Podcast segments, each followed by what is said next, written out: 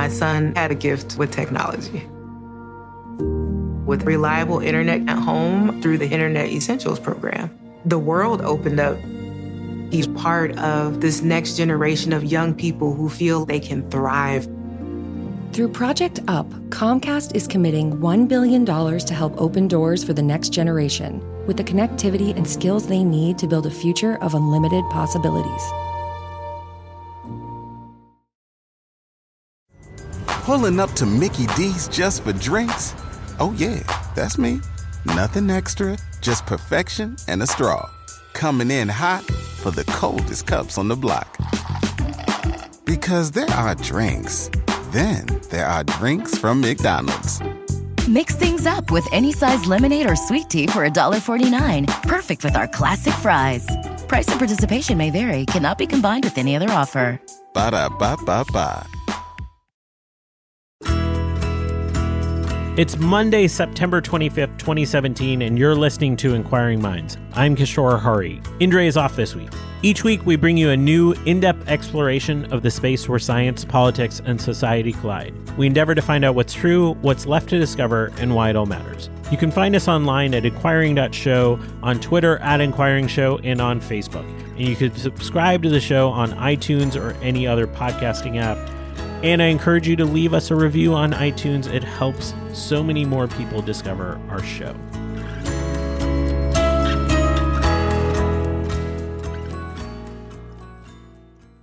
I have a massive collection of science coffee table books, ones filled with beautiful imagery and stories from history. My favorite has always been Moon, which included retouched photos from the Apollo missions. Well, I have a new book to add to this collection Where the Animals Go, a new book on wildlife tracking by James Cheshire and Oliver Uberti.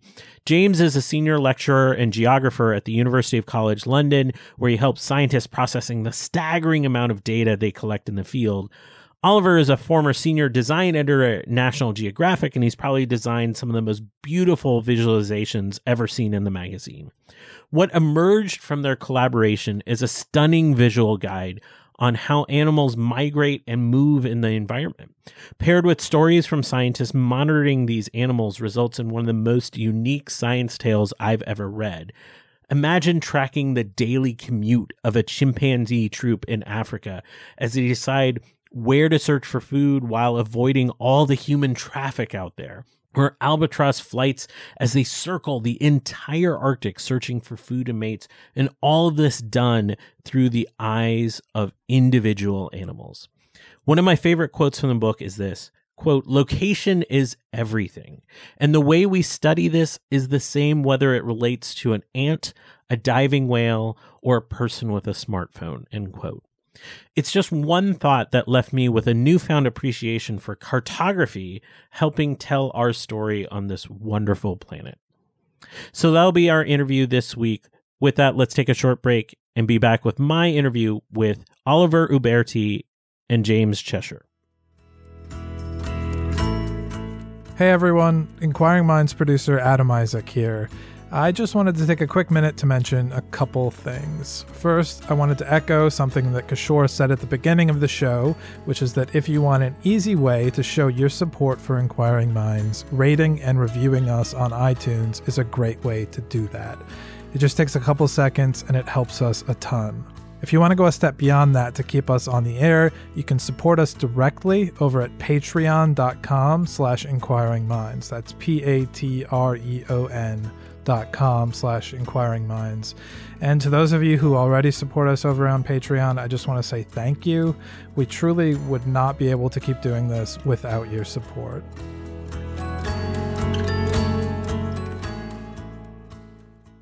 James and Oliver, welcome to Inquiring Minds. Thanks for having us. It's great to be here. This is an absolutely stunning book and, and not at all what I expected, partially because I have a six year old, and when I see a book titled Where the Animals Go, I have a certain expectation of what's inside. But when I open this up, uh, this combination of narrative storytelling uh, and these incredibly rich, detailed maps, like showing migrations, stunning, even flight patterns of vultures, um, were kind of unbelievable and represented such a huge set of data. how did you even begin to gather some of the the data that led to these incredible visualizations? Uh, we we probably had a couple of approaches really. I think one was um, you know a legacy of ideas and stories that um, uh, Oliver in particular was familiar with from his um, previous life as um, senior graphics editor at National Geographic magazine and thinking about some of the stories and work that, that uh, they've been featuring over the years. Um, so we we had some stories that, particularly I think the elephants um, were we we were keen to feature. We knew they had to go in, um, and then the uh, remainder of the stories was a combination of you know searching the academic journals for interesting uh, data sets that have been uh, published, but also speaking to researchers. So um, we identified a few initial researchers we wanted to talk to, and then, you know, the last question in any interview we had with them was, you know, who would you recommend we speak to? Who's doing something really interesting and innovative that you'd like to see featured in this book? And um, as soon as you know, everyone started giving us the same set of names. Uh, we knew that we'd, um, you know, we'd we'd done a pretty good job of uh, capturing um, the many many different kinds of research and researchers that um, you know is currently happening at the moment in the world of sort of biologging and um, zoology.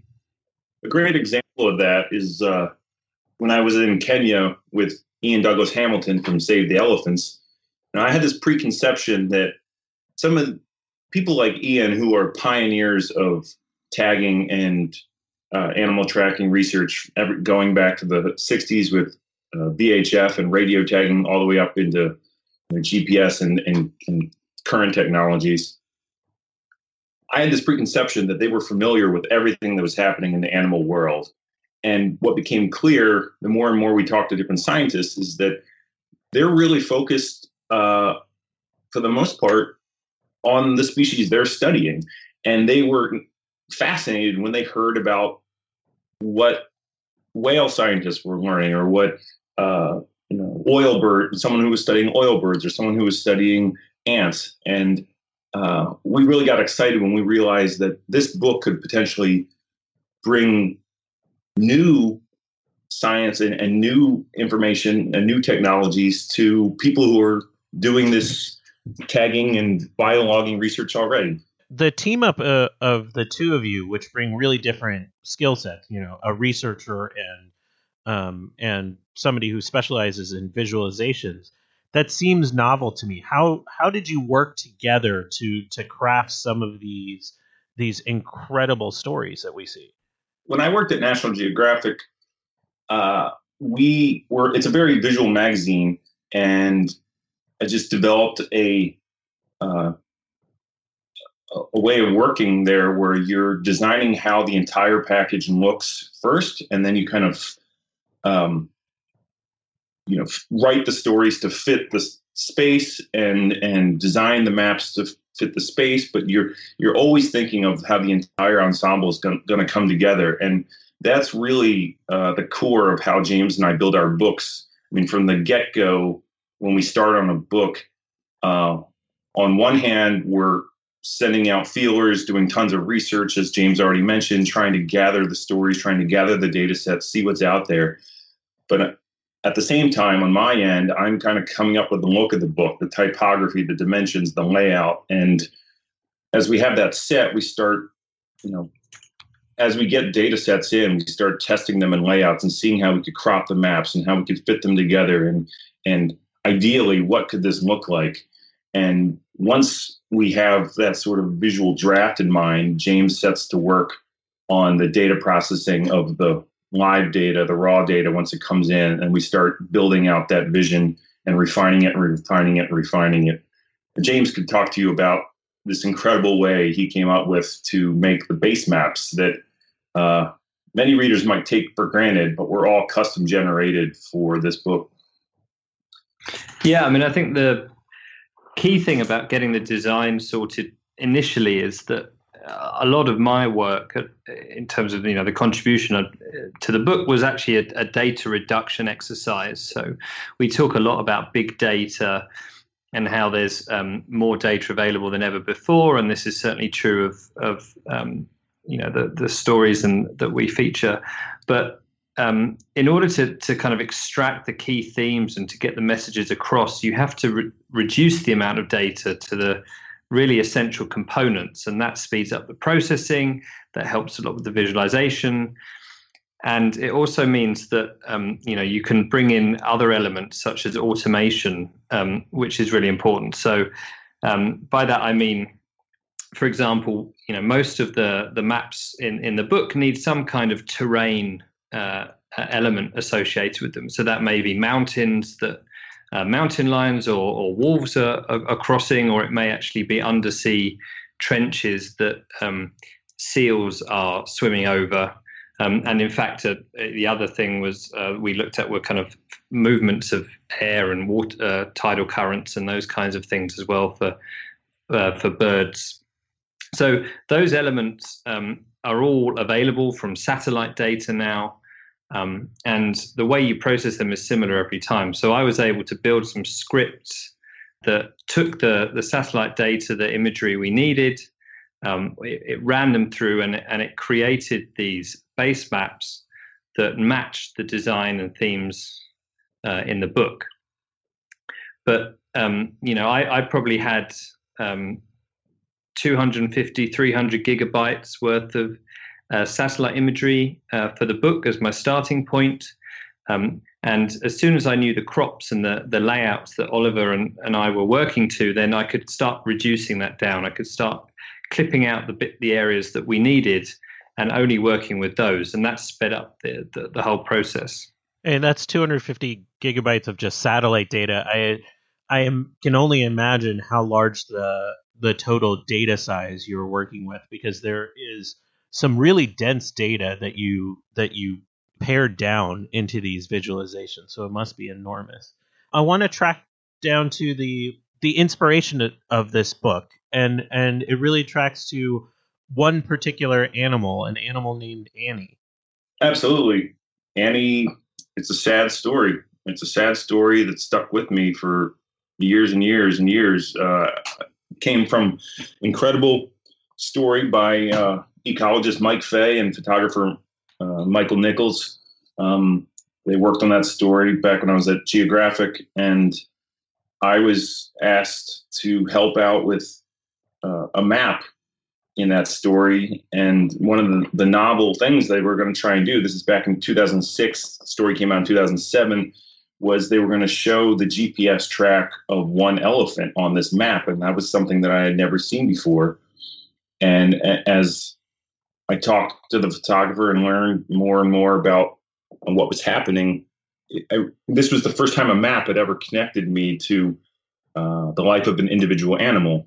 And what's so tragic is that, you know, a, a thousand miles into the GPS track, into Annie's journey uh, over the summer of 2006, uh, after about 86 days, Annie's track stops.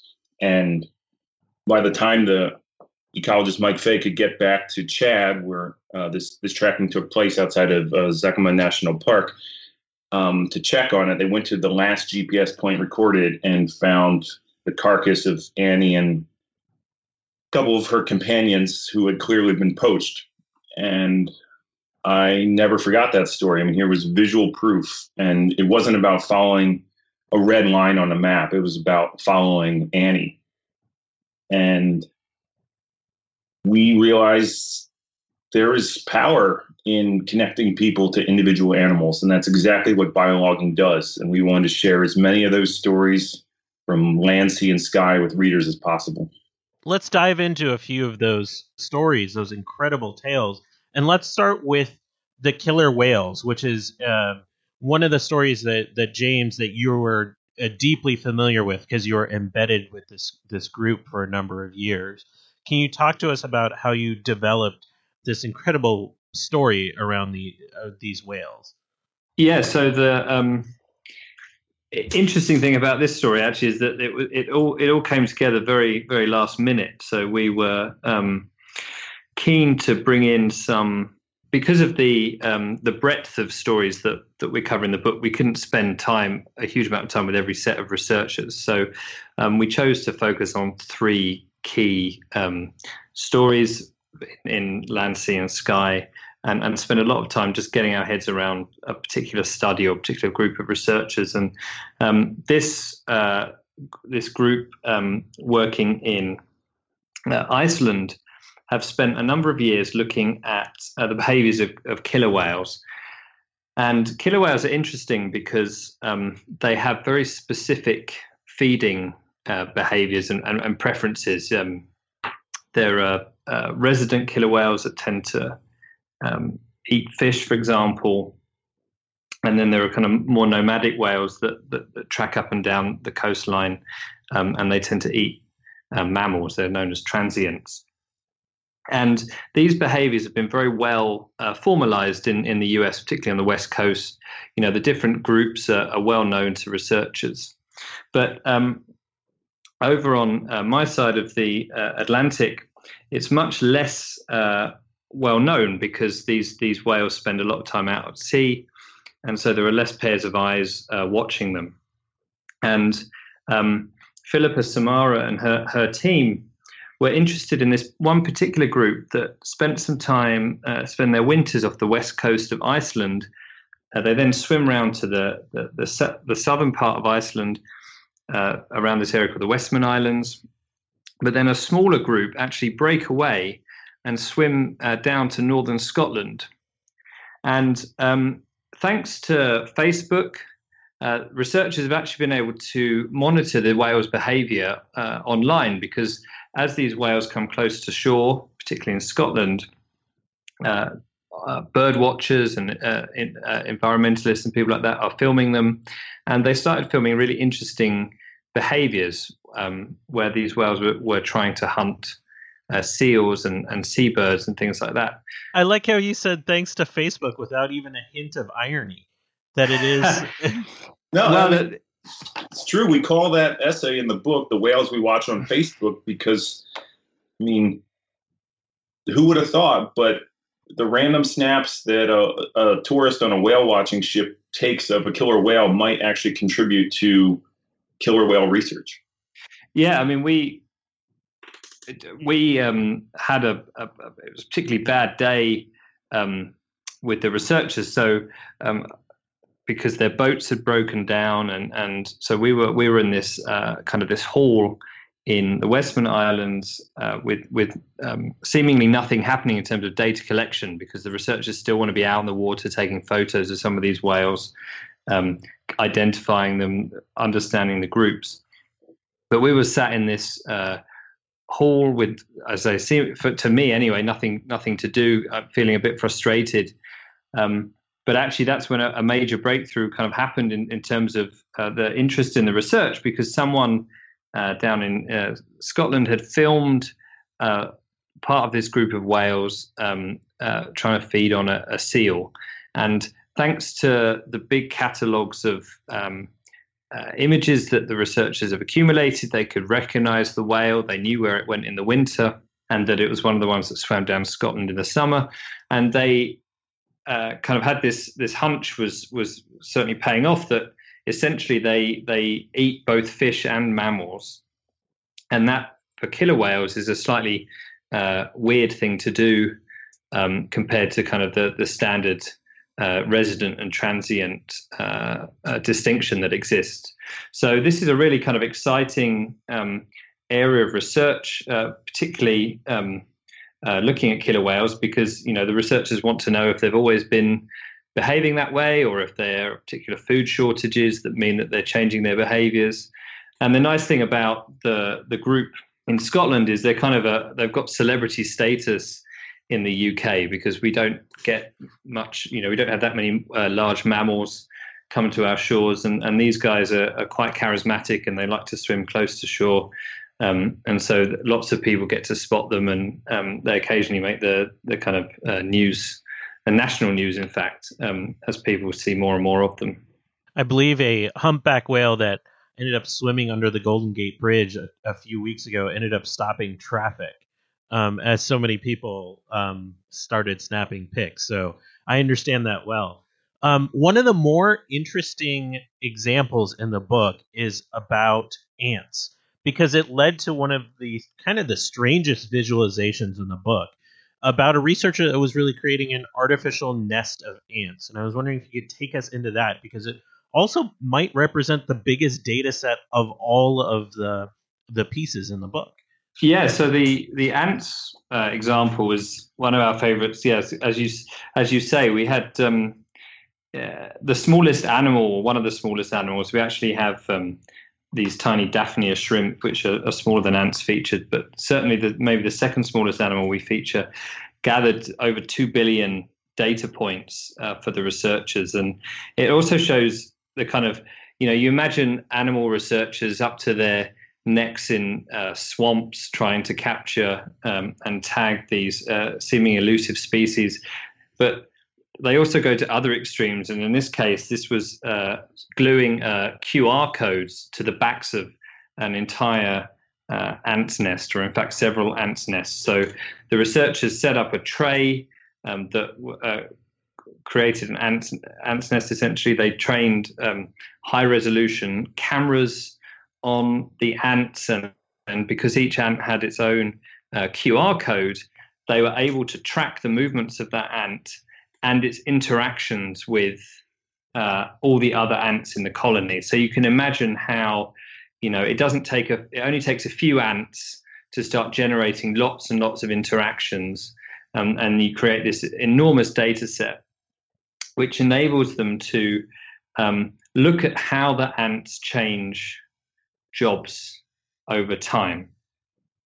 So um, they uh, transition. Now, Oliver, you have to help me out here. I can't remember what the transitions yeah. were. They yeah, they start off as nurses, really nurturing the queen and her brood. The youngest ants are helping out, you know, helping the queen, and then as they grow older, they take on a job as cleaners, where they're going around the periphery of the nest, removing bits of rubbish to a to a garbage pile in the corner of the nest. And then the oldest ants, over the course of the study, became foragers that were leaving the nest to bring food back for the entire uh, for the entire colony. And what we were able to visualize by pulling all this data together is that those three jobs have distinct geographic footprints within the nest. And we show you know the, the cluster of nurses in yellow around the brood and then the cleaners we use red to show them around the, the edges of the nest removing rubbish. And then you see this hot spot of blue around the nest entrance where all the foragers are coming and going. And i think i think one of the most amazing things is even though they had very distinct areas or domains um, information could travel throughout the colony very quickly just throughout just through these these kind of touching interactions. So i think it was within within an hour um, 89% of the the colony would have uh, received a certain particular could have received a certain message based on these interactions. It's sort of a uh, I, I mean this is a stretch but it's almost a visualization of, of the neural net that exists amongst this, this ant network. And that's why it's so fascinating is because you can see so many interconnections going on at the same time uh, i have to say the one that struck it that stuck with me is the one about baboons and it's partially because i anthropomorphize them i know i'm not supposed to anthropomorphize animals here but there's this uh, story of, of, tracking a, um, a, a baboon family a, a brood as they sort of woke up in the morning, uh, went through some um, basic daily habits, and then went off foraging and ended up making some decisions. And you developed a map that really mapped them as if they were going on a morning commute, which I found utterly fascinating and relatable. Yeah, well, that that very much was the kind of idea that the researcher uh, Damien Farine and the group he was working with there kind of um, that's how they introduced the story to me when I when I first uh, met with them, and it's this. You know, the key thing really was that the for the baboons they they had a particular area that they liked to to sleep in, and then um, the best foraging ground was um, the other side of a, a, stretch of open land, that they didn't like spending time in because there were um, it was a it was pastoral land, so there were uh, farmers and people like that that kind of harassed the baboons and um, uh, kept them moving. So we had this brilliant situation where um, you've got the baboons waking up, and then um, this sudden moment where they decide, right now is the time we're going to make a break for it. We're going to run across uh, this open land to the area that you know we want to be today, where we do our foraging. And the nice thing about this story actually is it, it works on on two levels. That it works on kind of a zoomed out level where you're looking at the daily routine of uh, the, the group of baboons. You can see the day that they don't make it back to the nest, uh, their, their kind of preferred sleeping trees because there was a, a predator in the area. Um, you get the different kind of extents of their, their, their trips. But then you can zoom right in um, and see the decisions get taken on a second by second basis. So this again was an enormous um, data set. It had over 20 million data points in it. And it's that moment, that moment when one baboon says, right, I'm going to head off to the left or to the right, um, that the researchers were interested in because they wanted to know if the others would follow them or whether they would take a kind of a compromised route. Um, and the findings seem to be that it's, it's a fairly sort of consensus based group. So although there's an alpha male and an alpha female, those guys aren't necessarily calling the shots when it comes to uh, what the group does across the day. And in fact, um, the moment when the baboons make a, a break for it, when they decide they're going to go for it across this open land, um, it was actually kind of initiated by um, a fairly juvenile baboon and and and their um, and their mother, or an adult female at least, and a juvenile.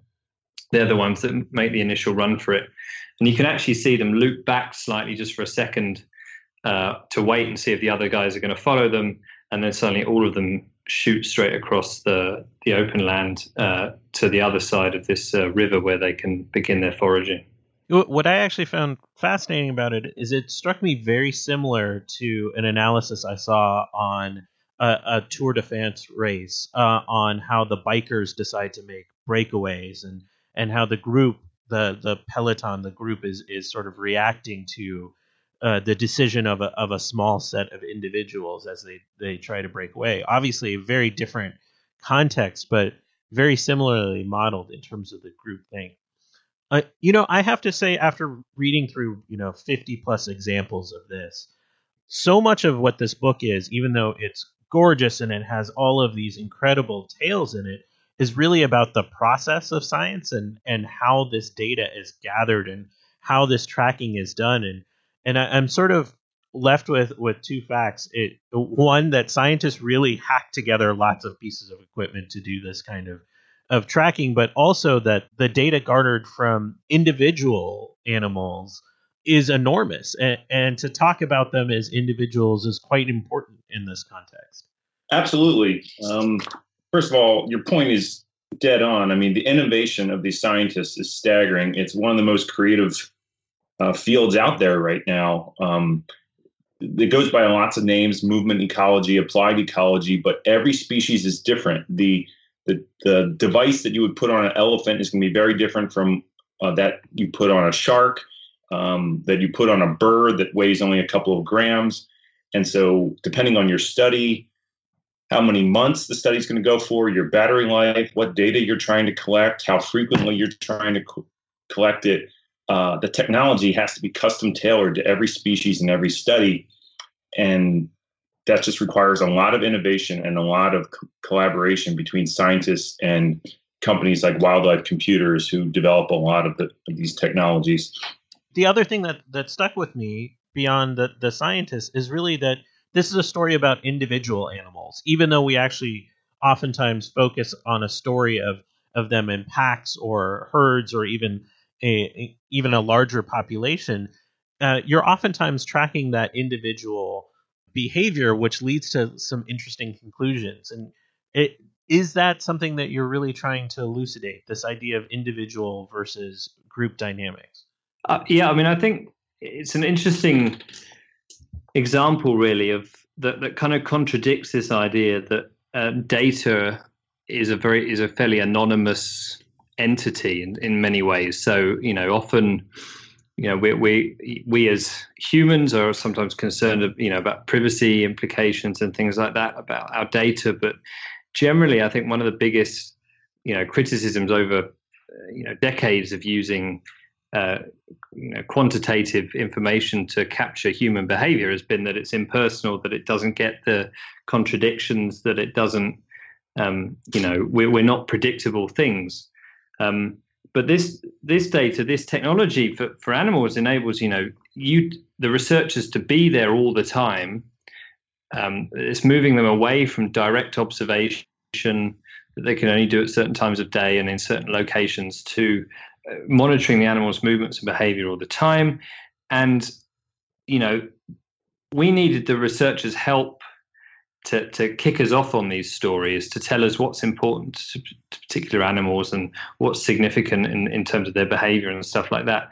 But really, they're only beginning, the researchers themselves are only beginning to understand quite what the implications are of, of, of the data they're discovering. And um, as you say, I think it becomes a very um, powerful tool, both to the researcher to communicate or to understand what an individual is doing, and, and, and crucially, how that individual interacts with other individuals of the same species and predators and humans and um, their prey and so on.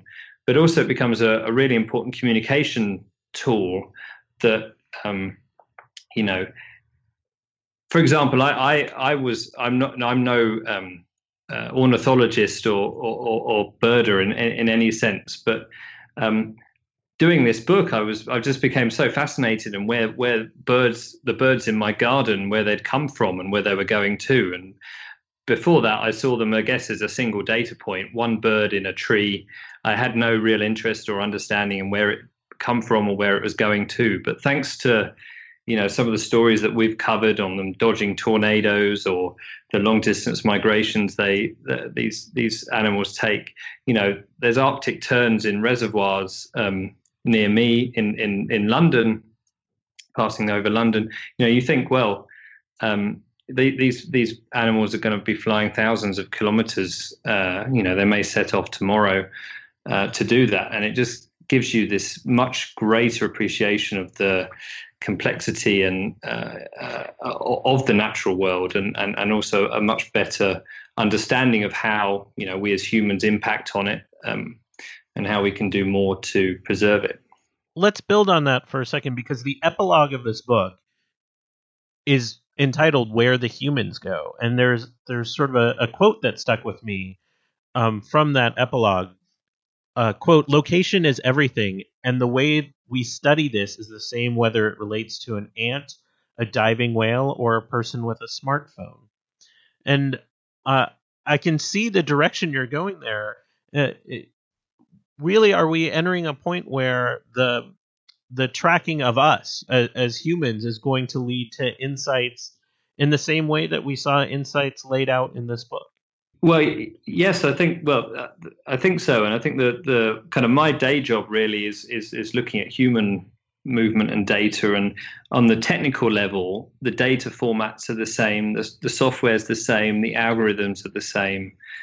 Um, whether you are looking at yeah, the, the home range of a particular uh, wolf uh, versus um, looking at you know distances people are willing to travel to a certain supermarket um, these things are the algorithms are the same. The, the processing is, is, is very similar, and I think what's so fascinating about the interactions between um, the biologging world and the human world is that we can start to develop algorithms. We can train algorithms, say, looking at the baboon decision making example that we used before. We can train our algorithms on that really high resolution GPS data and then we can see if it works for the Tour de France um, example, or we can take insights from that and we can apply it to the the animal data.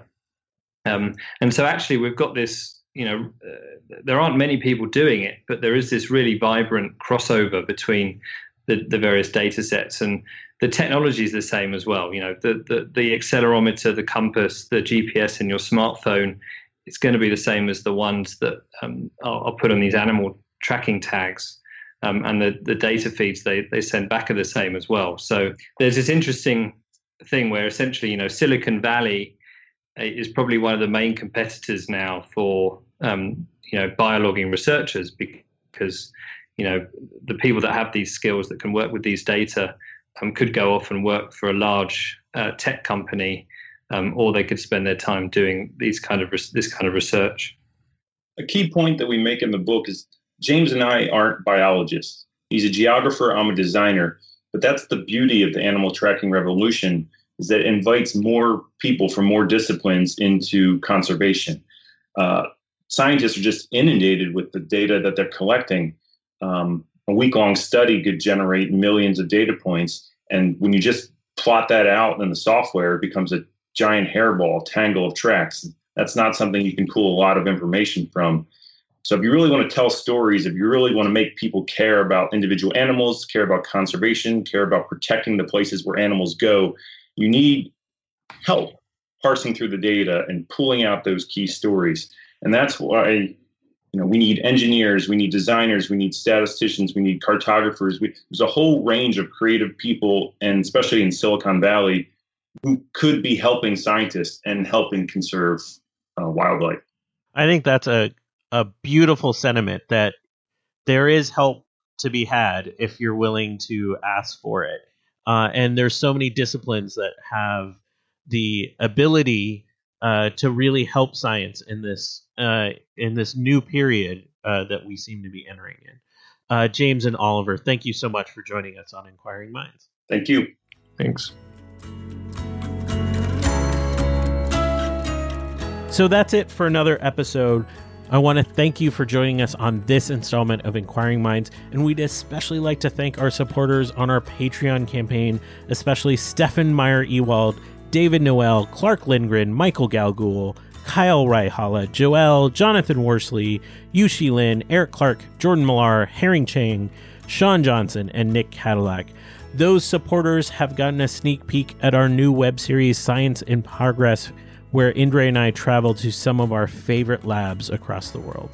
You can visit our website at inquiring.show and you can support us at patreon.com slash inquiringminds. You can find us on Twitter or Facebook and you can send us comments, feedback, future guest ideas, your migration pattern to and from work, and anything else you'd like to contact at inquiring.show.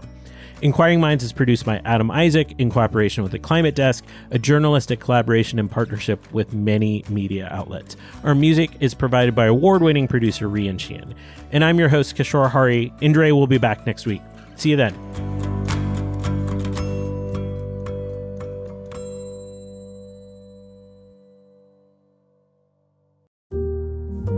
My son had a gift with technology with reliable internet at home through the Internet Essentials program. The world opened up. He's part of this next generation of young people who feel they can thrive. Through Project UP, Comcast is committing $1 billion to help open doors for the next generation with the connectivity and skills they need to build a future of unlimited possibilities.